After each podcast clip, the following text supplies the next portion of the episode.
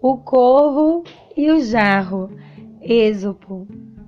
Um corvo que estava sucumbindo com muita sede encontrou um jarro e, na esperança de achar água, voou até ele com alegria. Quando a alcançou, descobriu para sua tristeza que o jarro continha tão pouca água em seu interior que era impossível tirá-la de dentro.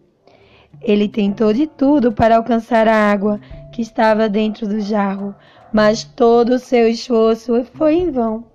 Por último, ele pegou tantas pedras quanto podia carregar e colocou-as uma a uma dentro do jarro, até que o nível da água ficasse ao seu alcance, e assim salvou a sua vida.